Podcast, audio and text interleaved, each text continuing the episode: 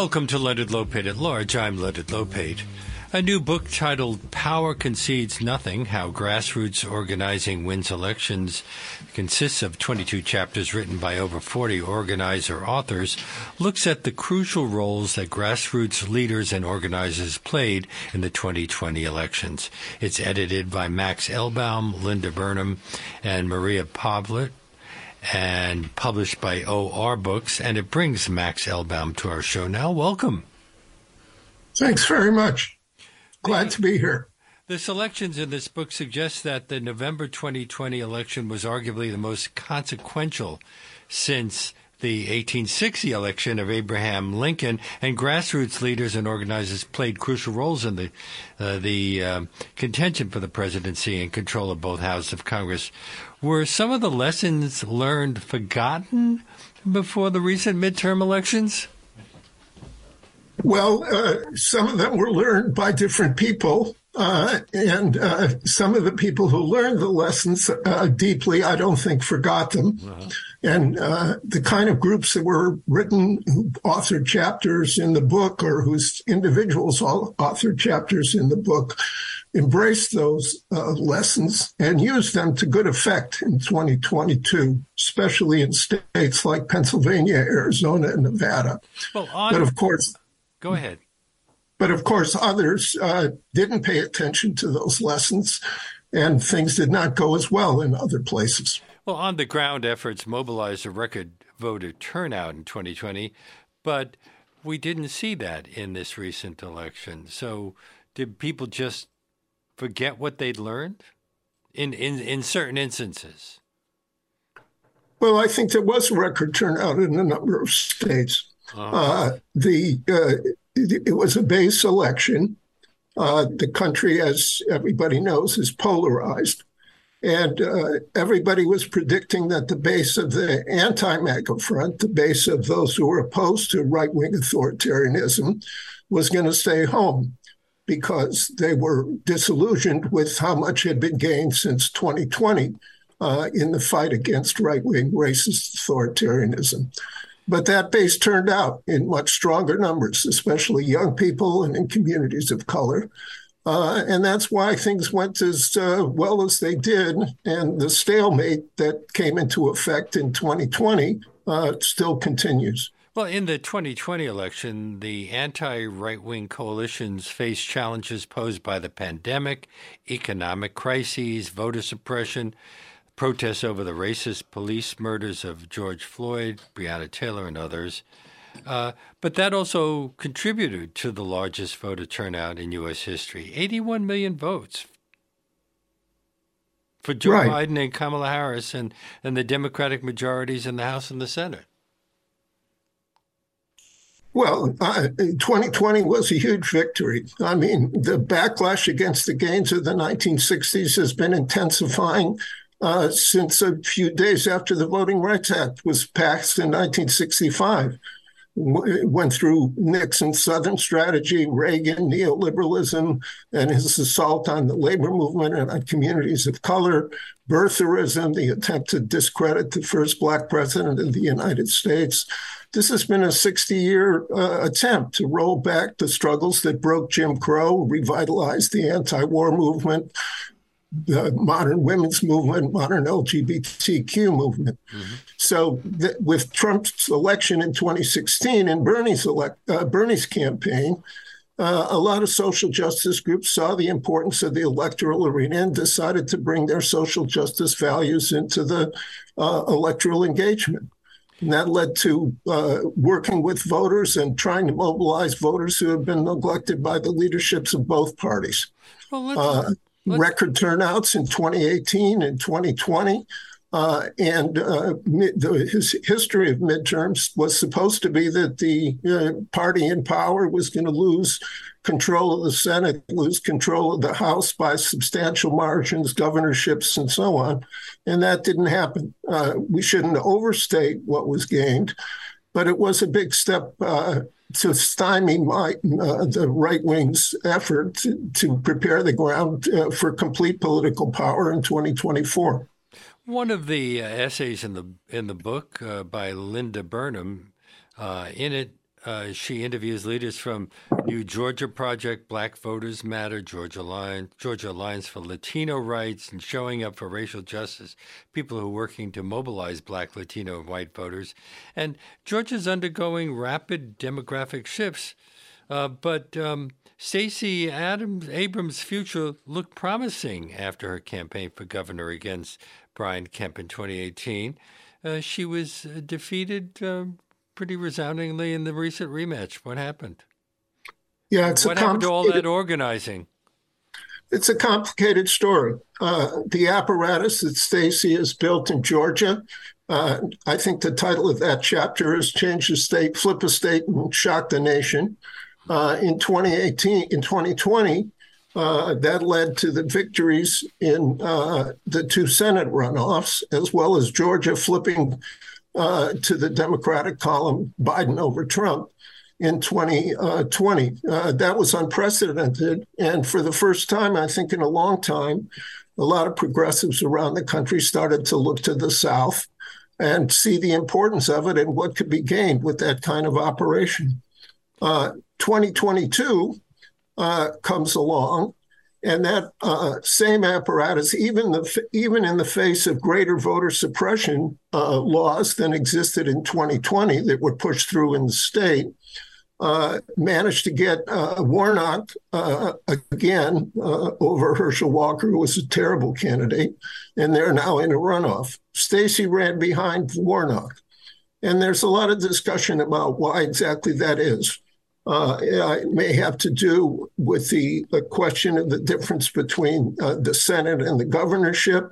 Uh, it has to do with the fact that the governor candidate, Kemp, was a stronger candidate than Herschel Walker. It has to do with voter suppression, and it has to do with the massive campaign that's been targeting Stacey Abrams for years in Georgia, uh, trying to undermine her, which was not as strong against uh, Reverend Warnock. And uh, Herschel Walker suggests that it's a matter of a battle between werewolves and vampires. Yeah. yeah. Well, it's amazing that he did as well as he did, considering all of the, the negative attention he received. So, what, well, what are the lessons to be learned from what's happened in Georgia, or are there lessons, or is it does it remain a complicated situation in Georgia and some of the other states that we'll be discussing?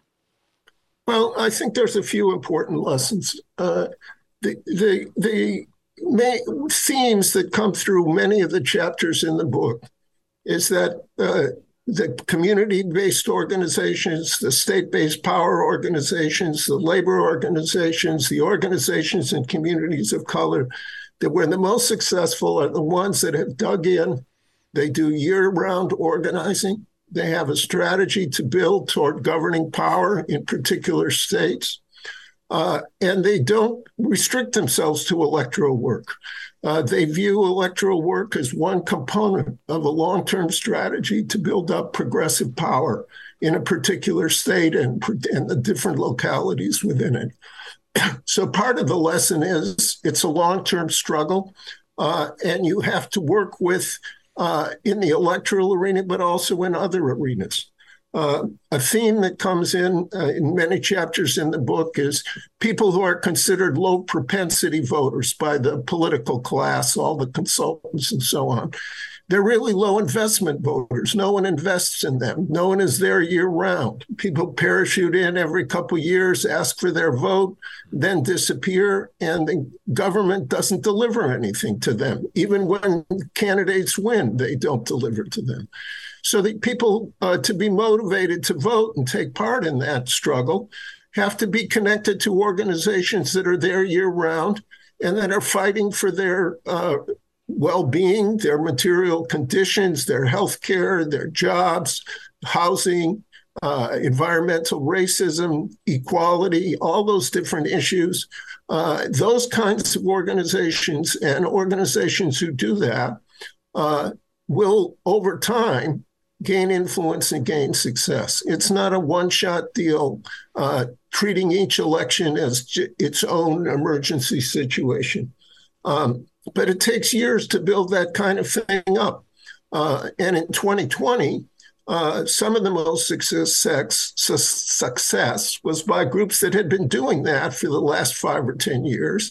And there were a lot of organizations that were just starting that, influenced by Bernie's campaign and the success of AOC and the squad in 2018.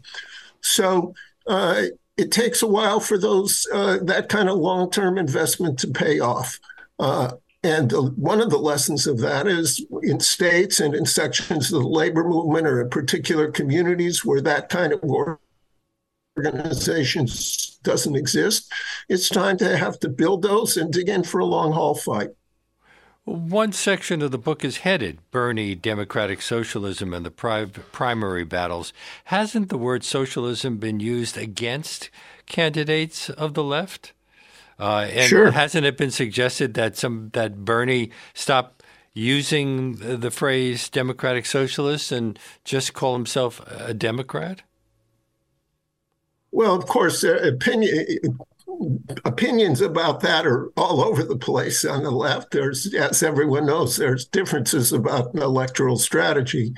Uh, I think that in the chapter that is about Bernie's campaign specifically, two or three people uh, who were high up in the campaign assessed uh, what Bernie did right in 2020, what they thought he did wrong, um, and uh, what would have been more effective. Uh, I think some of the key lessons there were uh, Bernie's messaging on economic issues, his targeting of the billionaire class, uh, all that was very effective.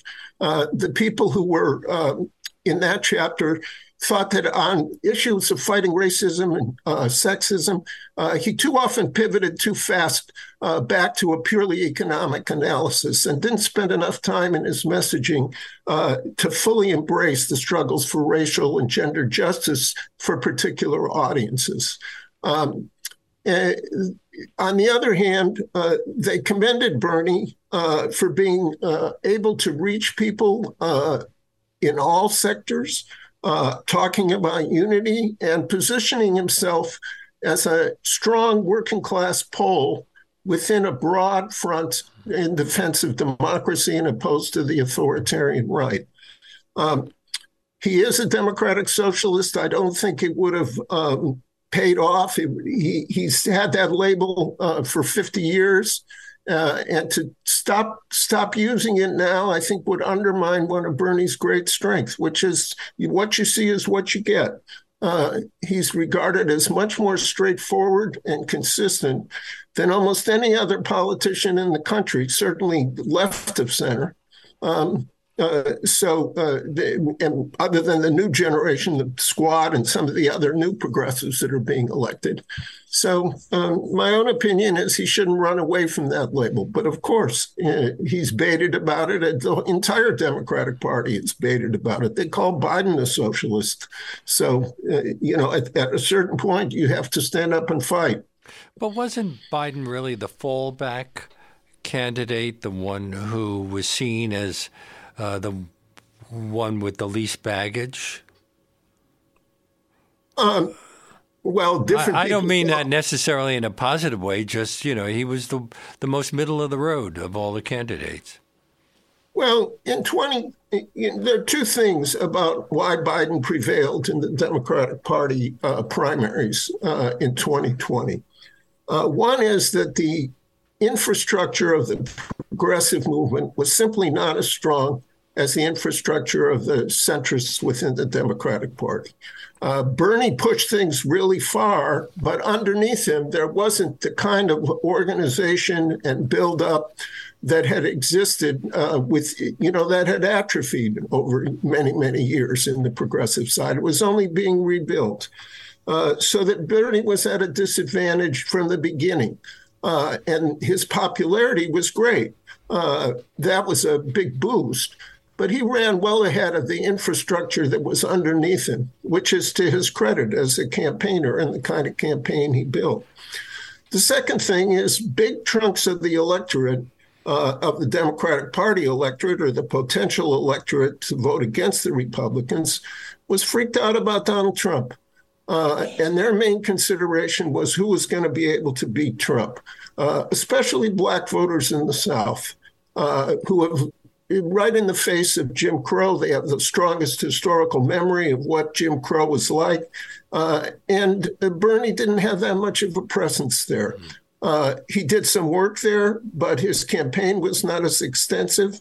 And the Biden people had been around for many, many years. And even people who thought Bernie's ideas were good didn't believe that he could beat uh, that he could beat Trump. Uh, and that was their main consideration. So when Clyburn endorsed uh, Biden, people fell in line. A lot of people in the South fell in line behind that and went that way. Um, and it's a lesson for us in the progressive side, which is it takes years to be part of struggles in communities, uh, be there day to day, be a presence. It's not just about being having better ideas and saying our ideas are better. Uh, even if they are, we have to build up confidence that the progressives can govern, that the progressives can win elections, that the progressives can deliver. Um, so I think there's some real lessons there, some hard lessons in the reality of what it takes to uh, change politics in this country. My guess is Max Elbaum, co author with Linda Burnham and Maria Poblet of Power Concedes Nothing How Grassroots Organizing Wins Elections. It is published by OR Books, and this is WBAI New York 99.5 FM, streaming live at WBAI.org. Now, the book's title comes from a speech by Frederick Douglass, uh, which uh, begins Power concedes nothing without a demand. So, how do you see that as applying to what you're writing about here, or what, what you're publishing here?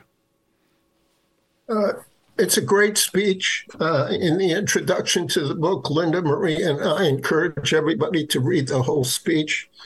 Um, you get what you demand and what you fight for successfully. Uh, there's no other way. Uh, it's it, it's moral appeals uh, can generate can galvanize your base, but people with power and privilege don't give it up without a fight. Uh, and that's what uh, that's what matters. You have to fight. And in the speech, Douglass says the struggle may be a moral one, it may be a physical one, but it will be a struggle. Uh, I think we can see that, uh, you know, a, there's an interesting way to look at that just with what's happened right now. There's all these Republicans who are saying, oh, we have to move past Trump. Trump is a loser. They didn't care that Trump uh, was a racist, that Trump tried to mobilize an insurrection, that he tried to stay in office even after losing an election, that he was lying, that he committed all kinds of different uh, ra- racist and sexist policies that he did absolutely no. They stood by while all of that was going on. That was okay with them. But when Trump uh, looked like he was responsible for the Republicans losing certain elections that they thought uh, he should have, that the Republicans should have won, all of a sudden there's this, oh my goodness, we have to move on from Trump. And that tells us something about what moves our opposition.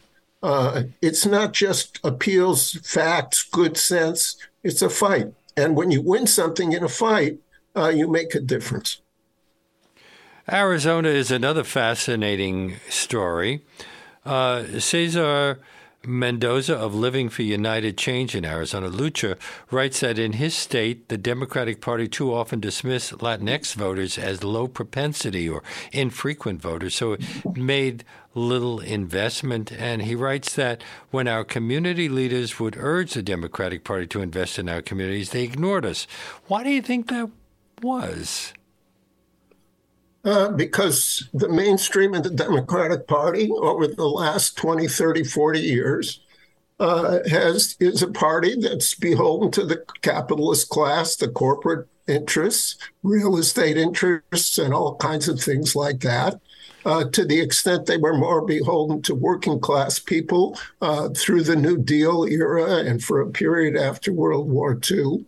Uh, that has faded with time. That's been part of the success of the right wing backlash against the 1960s. Um, Lucha is a very interesting organization. Uh, it was formed in 2010 by young Latinos. Uh, in the wake at that time uh, Arizona was the center of gravity of the most anti immigrant legislation in the country. And they started to build up their political power. Uh, and one among their main campaigns in the t- 2010s uh, was the campaign to get rid of Sheriff Joe Arpaio in Maricopa County. But even earlier, even earlier, uh, they began self organizing to defeat SB 1070, the anti immigrant Show Me Your Papers law that allowed widespread racial profiling for anyone suspected of being undocumented. Uh, and uh, it was seen as part of a of a, a, racist assault by the Arizona GOP legislature and governor. So in 12, 2011, Russell Pearce, the Republican Senate Speaker and architect of that law, was recalled. That before they ousted um, Maricopa's Sheriff Joe Arpaio. So there's a, this been a process, and yet Arizona still remains a, a, a state that can go in either direction, as we've seen in this election. Yeah, it's a tough country to change. And uh, Lucha uh, built its power, it built its strength. It was responsible uh, for a good effect uh, in 2018 and 2020 uh, and 2022. Uh, they registered 800,000. They've also elected their own people in, I think, their summation. Uh, well, I was on a call the other day. There's about 16 or 18 candidates statewide that come out of their own movement. They're grooming their own candidates now. Um, and they're in a complicated relationship with the leadership of the Democratic Party they unite with them uh, to uh, elect Hobbs and Kelly and beat the election deniers that were running for governor, senator, and secretary of state. And then they contend with them in terms of what's the direction of the state and in, for all kinds of offices along the way. And they've registered almost a million Latinx people to vote. Uh, but uh, in the, the recent midterms, uh, forgive me for keeping on bringing this up, Katie Hobbs barely beat Kari Lake for governor. In fact, Kari Lake uh, is still contesting it, and uh, there's even the threat of violence in Arizona. It's kind of scary. It's plenty scary. I mean, uh, you know, the, the backlash, uh, the appeal to white grievance the line that says that the traditional America is being replaced uh, by a conspiracy by Jews, people of color, immigrants, uh, to replace the real Americans with uh, people who will be beholden to the you know world communist conspiracy. Wait, the real Americans we're talking about Native Americans, no? Yes, that's certainly on this show. That's who we'd be talking about, but that's not who the right wing is talking about. And they've built a very powerful apparatus over the last 20, 30 years. The Federalist Society has done systematic work since their formation in 1982, and they now dominate the federal judiciary and control the Supreme Court. They've got a, a, a propaganda apparatus with Fox News uh, that is unmatched by anything left of center. And Tucker Carlson goes on and talks about the great replacement theory uh, every week. Uh, they have deep pocket billionaires, plus the fossil fuel industry is financing the Republican Party, uh, and the entire party is virtually uh, uh climate change deniers now. So this is this is a tough country to change, um, and the people on that side of the fence, this, although it's driven by these right wing billionaires and the uh, class that one sees it as uh, sees progressive change as a threat to their profits, there's a social base. They've built a mass organization in white evangelical churches uh, and a social base that's threatened by the changes in the changes since the 1960s, the idea of so-called traditional racial and gender hierarchies, um, and that's a tough that's this is a tough country to change, uh, and it's extremely scary. Uh, you know, this is a country that has only been a bourgeois democracy for 50 years, plus 15 years under Reconstruction. For 400 and some years, uh, African Americans and other peoples of color couldn't essentially couldn't vote in the United States. Um, so it's not a surprise that these uh, it's so difficult. Um, people agree with us. There are many people in the Trumpist camp who might agree on any specific issue with a progressive point of view, minimum wage or something like that. That's important. And that leads to class contradictions in their ranks, which we have to take advantage of. But to underestimate the grip of that kind of perspective uh, in states across the country, uh, that's come back at us, uh, you know, since since 1619. How do you explain the the uh, conflicts between the various subgroups? How African Americans, for example, have, been engaging in anti-Semitic behavior and uh, in some cases anti-Asian behavior, and all, all the groups uh, seem to, at one point or another, snipe at each other. Are they? Is it all because they all feel uh, that they want their little piece of the action? None of, no, no community, whether it's a racial a community defined by race or by gender or by sexuality, uh, by geography, none are monolithic, and there's different currents within each uh, within each community, uh, and so those different currents represent different political views and different class interests within each community. Uh, so none of them are monolithic.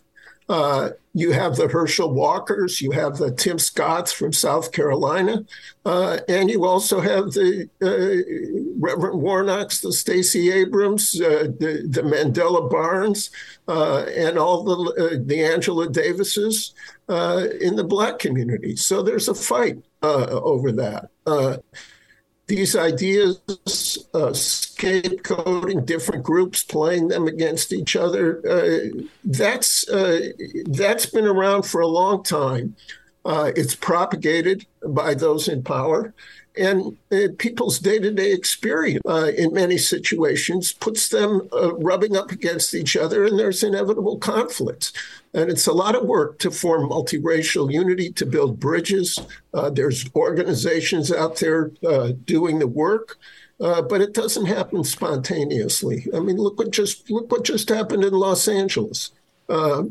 The explosion when uh, three of the top leaders, including the leader of the Labor Federation, uh, all that racist, anti-black, and anti-Oaxacan, uh, anti-indigenous uh, remarks uh, that was recorded and leaked. And these people, uh, several of them had progressive credentials, had fought for many positive uh, struggles over the years.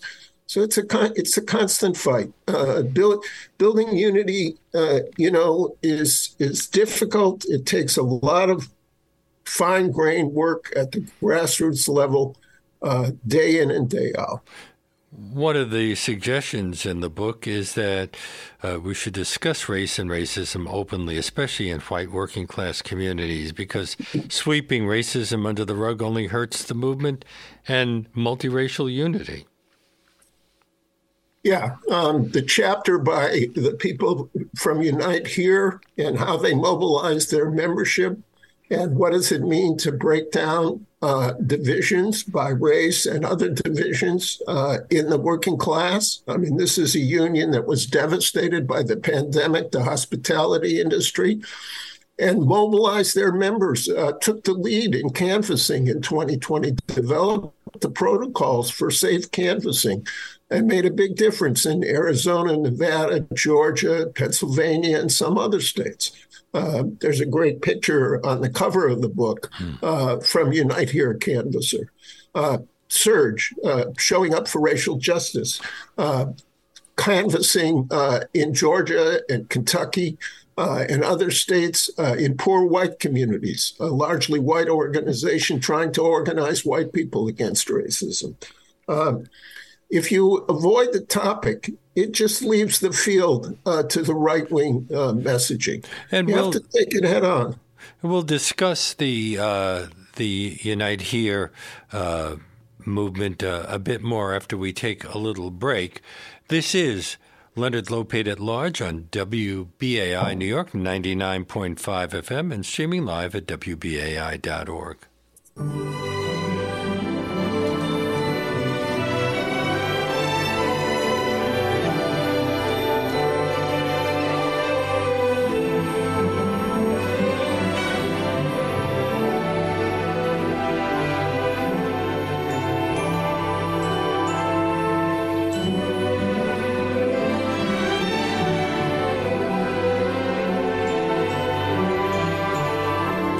I hope you're enjoying my conversation with Max Elbaum. If you sign up to become a member of WBAI during today's show with a contribution of $50 or more, you can receive a free copy of Power Concedes Nothing How Grassroots Organizing Wins Elections.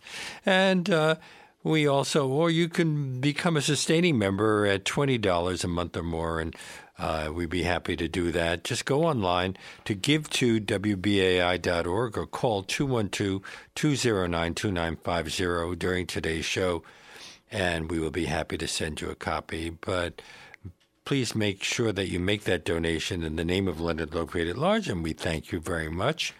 And return to Max Elbaum, who is one of the editors of Power Concedes Nothing How Grassroots Organizing Wins Elections, published by OR Books. Mr. Elbaum is a long-standing activist in the peace, anti-racist, and radical movement. He is the author of Revolution in the Air and currently an editor of Convergence, which uh, used to be called Organizing Upgrade. Have I left anything out? Uh, no, no. That's that's my short bio. Yes. okay. Well, let's uh, talk a bit about um, Unite Here. Um, uh, they made a major uh, effort to mobilize ver- voters in 2020 during the pandemic when 98% of their workers were laid off. And the workers worried that they might not survive another four years of Trump or the pandemic. Now, union resources took a, a huge hit, but uh, they they felt they had to react to um, a time of crisis. Now, but hadn't they already been building political power for decades? Yeah, Unite Here uh, had been uh, over the last years before the pandemic and before 2016. It was one of the faster growing unions. Uh, they took a lot of initiative and organizing. They would work with people uh, who were uh, radicals, who would they would hire young radicals, or young radicals would volunteer and go to work in hotels and restaurants as part of organizing campaigns. Uh, so they were one of the more aggressive unions uh, over the last period. Now they were mostly involved in in food because uh, it's the hospitality industry uh, in uh, Nevada. It's the casino workers. It's hotel workers. Uh, they've organized some people in airport workers.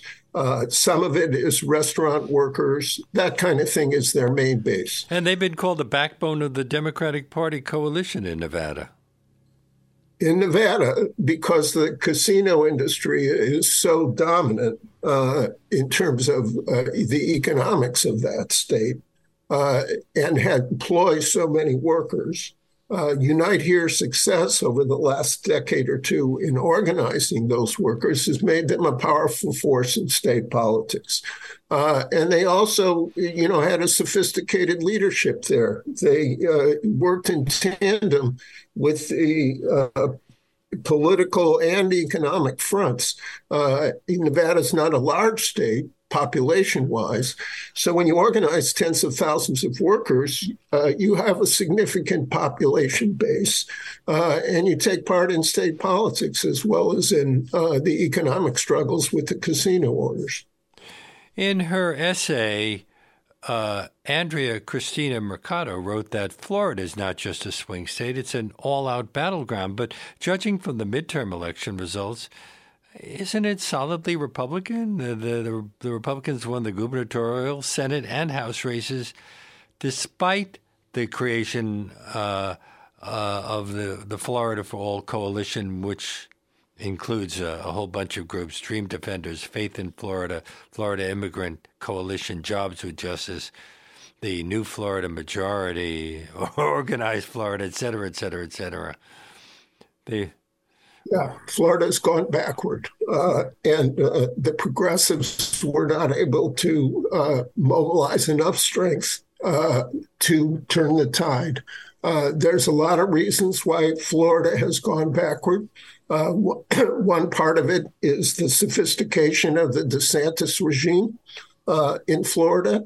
the the level of repression. Uh, the big victory in Florida a few years ago of felony, re- felony reenfranchisement, uh, and then the undermining. Uh, they won the state ballot initiative that was driven by progressives. Uh, it enfranchised over a million people, and then the state legislature found a workaround. Uh, it was under Republican control, and they managed to pass uh, legislation that insisted that before those people could vote, uh, who were reenfranchised, they had to pay off uh, any fines or debts that they had from their period of incarceration. And there was no way for the people to find out what that uh, might be, how much they owed. Uh, so that kind of thing, plus voter suppression, uh, and then the failure of the Democratic Party establishment to invest uh, in Miami, uh, even Miami, which had been a Democratic stronghold, this was a place where the red baiting uh, was extremely uh, effective. and that swung to the Republican column. So the people in Florida are fighting. they built their own capacity. But it's a huge state, and they're not at the scale yet where they can be a dominant force in the state. I don't think actually there's more than a handful of states where the social justice progressive wing uh, is dominant or, or even in contention to be dominant. Uh, you know, we were pretty much excluded uh, from any share of governing power for decades uh, from the you know since the demise of the Rainbow Coalition through the 90s uh, and then into the 2000s, uh, the progressive electoral field you can name a handful of candidates uh, and people who were in office. Um, so that has to be rebuilt, and obviously it's stronger in some states than others. Uh, but Florida hasn't been uh, hasn't been we haven't been able to swing that one yet. Although there have been some victories. For example, voters passed a statewide referendum for a $15 an hour minimum wage. Yeah. I mean, there's a disconnect. This, this. Uh, it, but we're talking about a state that has a large African American Latino community. Uh, uh, you would have thought they there would have been more organizing uh, in their uh, on their behalf. Well, the Latino population in Florida is complicated politically because so uh, many of them come from states uh, from countries that were uh, that were leftist, and so yes. they're, suspicious of of the left. Right. So the uh, the Cuban uh, right wing Cuban population in Florida. Uh, and then recent events and controversies around Venezuela, and the consistent red baiting that comes with all of that. Uh, so the Latino population in um, Florida is divided, uh, more divided than in many other places. It's divided everywhere, but it's more divided there. And this is one of the places where the Democratic Party mainstream, uh, you know, bought into the idea that because people were Latino, they would vote against uh, because of Republicans' anti-immigrant and racist, uh, you know, brand. But that's not the case. You have to work those communities, you have to supply something, and you have to combat the red baiting. Uh, and you you can't just rely on these broad generalities. So the progressive wing that you mentioned, uh, that alignment of the immigrant coalition, Florida Rising, SEIU, uh, they they have built uh, an alignment between particularly the Haitian community in uh, Miami, uh, the uh, Black community, and sectors of the Latino community, especially Puerto Ricans uh, and uh, other Latinos. But it's not strong enough yet to carry the state. it's usually assumed that African Americans are largely going to vote for Democrats, and yet, looking at some of the people who have won elections around the country, uh, many of the Republicans were African Americans. So, is there a shift going on there? Uh, I, don't, I don't think there's a substantial shift, but the Republican Party uh, has a very sophisticated strategy. Uh, there have always been individuals in the African American community or any other community uh, who are attracted to political power uh, and who can be used by political powerful figures who want to put a black face in front of their particular program. Uh, and the Republican Party has gotten very sophisticated at that. And they recruit certain individuals and candidates. Uh, and those candidates, uh, so they've made a little bit of an inroad. I think in 2020, uh, the vote uh, against the Republicans was something like 91% uh, in the African American community against um, against the Republicans, uh, and higher among Black women. Uh, so there's a gender gap, a small gender gap in the Black community that's discussed in the chapter on the Black vote. Uh, there's a pro, one of the contributors to that chapter uh, is uh, a new organization. I forget the exact name right off the top, but it focuses on Black men and working among Black men uh, to build a progressive coalition, specifically a progressive current there that would engage with other segments of the Black community and the broad progressive community. So again, I don't I don't think uh, demographics is destiny. Uh, the Republican Party is making a big effort uh, to woo Asian American voters, Black voters, uh, and Latino voters in different communities. Uh, South Texas, uh, Florida, especially among Latinos, those two places. So there's nothing's going to fall our way just by uh, you know there isn't some uh, some set of people out there that are just waiting for us to walk in the door and say oh we're progressives and all of them are going to shift in our direction. It takes political work. There's no other uh, there's no substitute for organizing and being there year round and fighting on the issues that matter to people.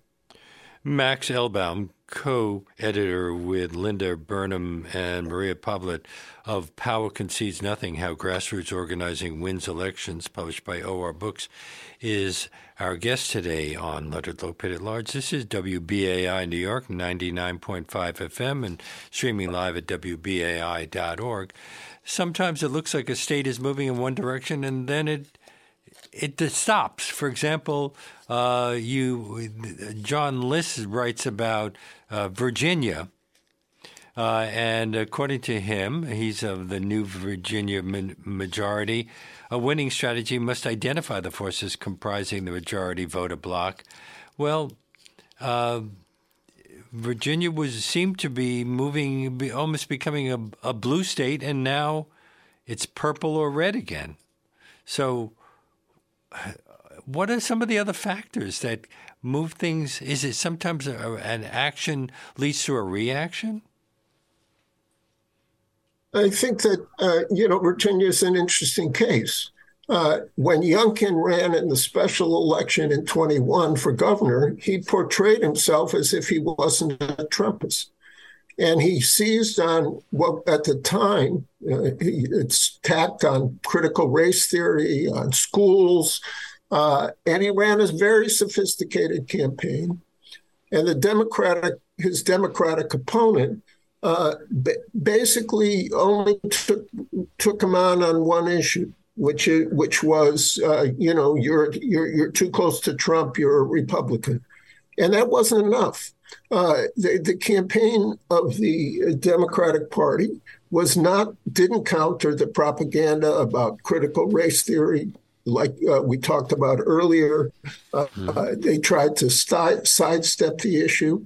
Um, it, it, the the Republican Party has a very and especially since it's been taken over uh, by its extreme right wing that's been gestating for decades, they're ruthless and they're ready. They're fighting for political power. Uh, the Democratic Party leadership, the centrists, even when they advocate good positions, which isn't all that often, uh, they've uh, lost some of the fighting edge that they that that particular sector had uh, 40, 50, 60 years ago. And then- uh, they're complacent. Uh, they're in bed with the corporate interests. Uh, so it limits how they fight back. they're constantly seeking the so called middle voter and taking for granted uh, the constituencies that have been the hardest hit by the pandemic, by economic problems, by all the different injustices that this country uh, has built into its political and economic system. Is that and, is that what's happening in Ohio, which used to be seen as pretty much a, a safely blue state, and now seems to be moving to the right, or is it also a matter of, in some cases, industry leaving a state, which causes a crisis in, in a state like Ohio, Michigan being another example. Yeah, it's both of the, those two things. You've hit the nail. They're, they're interrelated. Uh, I think it's been a long time since Ohio's been a blue state. Uh, even in the heyday of uh, working class political uh, influence. Well, a bunch of Democratic presidents come from Ohio, came from Ohio. Yeah, but uh, in any case, Pennsylvania, Ohio, deindustrialization had a massive impact politically. And the Democratic Party, as it's become the conventional wisdom, uh, so this is not strictly a left view, the Democratic Party did not react well to deindustrialization.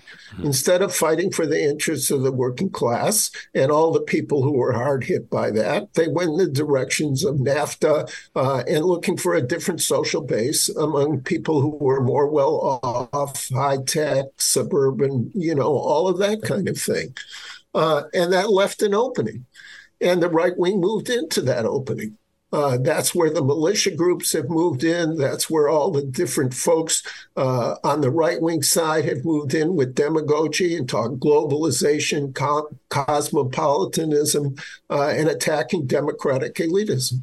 Uh, so they, uh, it's a combination of the changing political economy and then the response of the p- different political forces to that what the progressives do can make a big difference. So in Pennsylvania, which a lot of had a lot of the same dynamics, we did better because the grassroots progressive groups there were were more developed than the ones in Ohio. Uh, Michigan has been an interesting thing. Michigan shifted much more to the left this this time around, uh, and the Republican Party is divided, and that had to do both with some of the guts of some of the mainstream Democrats. I think we saw, you know, months ago, uh, there was that uh, big fuss about the woman state legislator who stood up there, a white woman, uh, middle class, saying, you know, she just wasn't going to take this uh, right wing baiting anymore. She wasn't going to sell out people behind, you know, her politic. She wasn't going to let those who have suffering go behind. She made a great speech on the uh, state floor.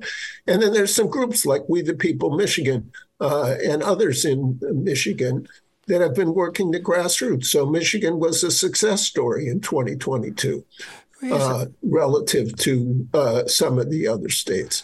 My own home state of Wisconsin, it's been battered by deindustrialization. Milwaukee, my hometown, is now the most segregated racially and economically uh, city in the United States. Really? And that's directly due to the deindustrialization of what was once an industrial powerhouse. Um, and the political response to that is starting to move a little bit. The current leadership of the Democratic Party is a little better than it's been for a while. But uh, the progressive current there is not yet strong enough to uh, move everything in that direction. But uh, the whole the whole deindustrialization period, combined with the uh, model of neoliberalism and the acceptance of that during the Clinton years by the Democratic Party, of course, that's played a big role in U.S. politics moving in a bad direction. And it, it's a key part of what has to get reversed right now if we're going to start, a, if we're going to stop MAGA and start a new progressive cycle. One of the lessons that I got from this book is that political organizing has to be done all the time, not just when there's an election cycle. Um, is that something that uh, is is just being realized? Uh, I think unevenly. Uh, you'd have to break that down to different uh, different organizations and different currents. Uh, I think there have been uh, a, a more among those who have engaged electoral work. I think there is more of an appreciation now about the need to do it year round. And then there's, of course, much of the left uh, has not engaged elections up until 2015, 2016. Uh, does the year round work, but hasn't mastered the electoral arena or, or figured out how to bring those social justice values into the electoral arena and link electoral work with its grassroots work on other issues. Uh, that a lot of that is really a, a process that's only really taken off to scale since 2016. We uh, have uh, Bernie, we have Bernie just two minutes to go, or even less. Uh, you want to sum up what you think is important here? I think what's important is that we are still in a stalemate uh, with forces uh, the right wing MAGA, which, despite the differences over candidates in the Republican Party, they want to destroy what's left of American democracy and introduce authoritarian rule, Jim Crow 2.0, push women back into the home, climate denialism, and an entire reactionary agenda. They're driving toward political power in 2024. They've been stymied a bit about what they hope to achieve in terms of control of the Senate, the House, and everything else to prepare for a legal coup. And it's going to take a broad front of all of those who want to defend democracy and people's living standards to defeat them. A crucial role is going to be played by organizations that are building political power, independent political power, and are trying to do that within the context of defeating the far right, uh, ending the threat of, of, fascism in the United States for the foreseeable future, and starting a new progressive cycle.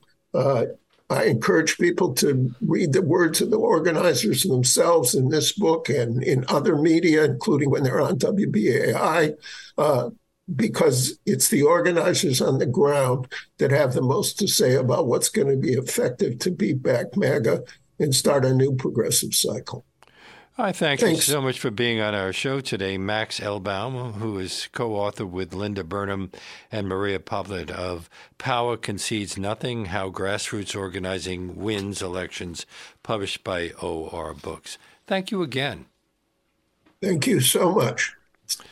And that brings us to the end of our show. If you're just discovering this program and would like to hear more about one hour deep dive interviews, you can access our nearly 700 past shows streaming on demand at WBAI.org. Our podcast, which has surpassed 1 million plays, available on iTunes, Apple, and everywhere else you get your podcast. And uh, as long as Elon Musk uh, is uh, not getting rid of us, you can hear us on Twitter or check us out on Twitter. If you'd like to write to me, my email address is leonardlopate at wbai.org.